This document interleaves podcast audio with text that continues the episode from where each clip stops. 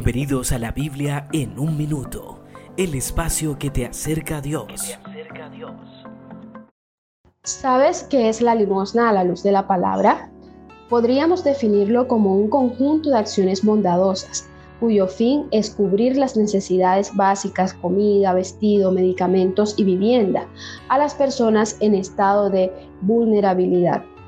Si vamos un poco atrás a la historia, desde los tiempos de Moisés, Dios estableció la práctica de la limosna como una forma de cubrir aquellas necesidades básicas a las personas más desprovistas del pueblo judío, como fueron los huérfanos, las viudas y los extranjeros, de los cuales tenemos una clara ilustración en Deuteronomio capítulo 14, versículos 28 y 29 aquella orden de Dios sobre ayudar a los necesitados se repite una y otra vez a lo largo del Antiguo Testamento y por ello le insiste a su pueblo que al momento de recoger la cosecha del olivo o del trigo tengan presente dejar una parte para las personas necesitadas.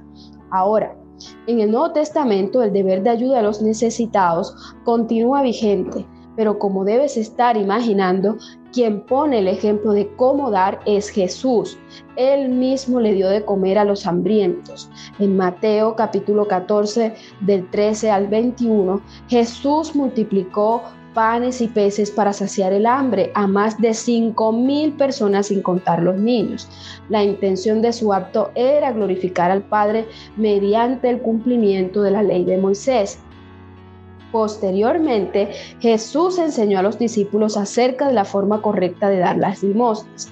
En Mateo capítulo 6, versículo 1 al 4, y parafraseando el versículo, Jesús les dijo, hey, cuidado, no hagan buenas acciones para que los demás los admiren. Básicamente, el maestro les explicó que ayudar a los necesitados era un acto de bondad que glorifica el nombre de Dios y les advirtió que tuvieran cuidado de hacerlo con la intención de ser vistos o para recibir el aplauso de los buenos comentarios de los demás, porque esa era la conducta de los fariseos. Entonces, querido amigo, ¿cuál es la intención de tu corazón al dar? Síganos en redes sociales como La Sala al Punto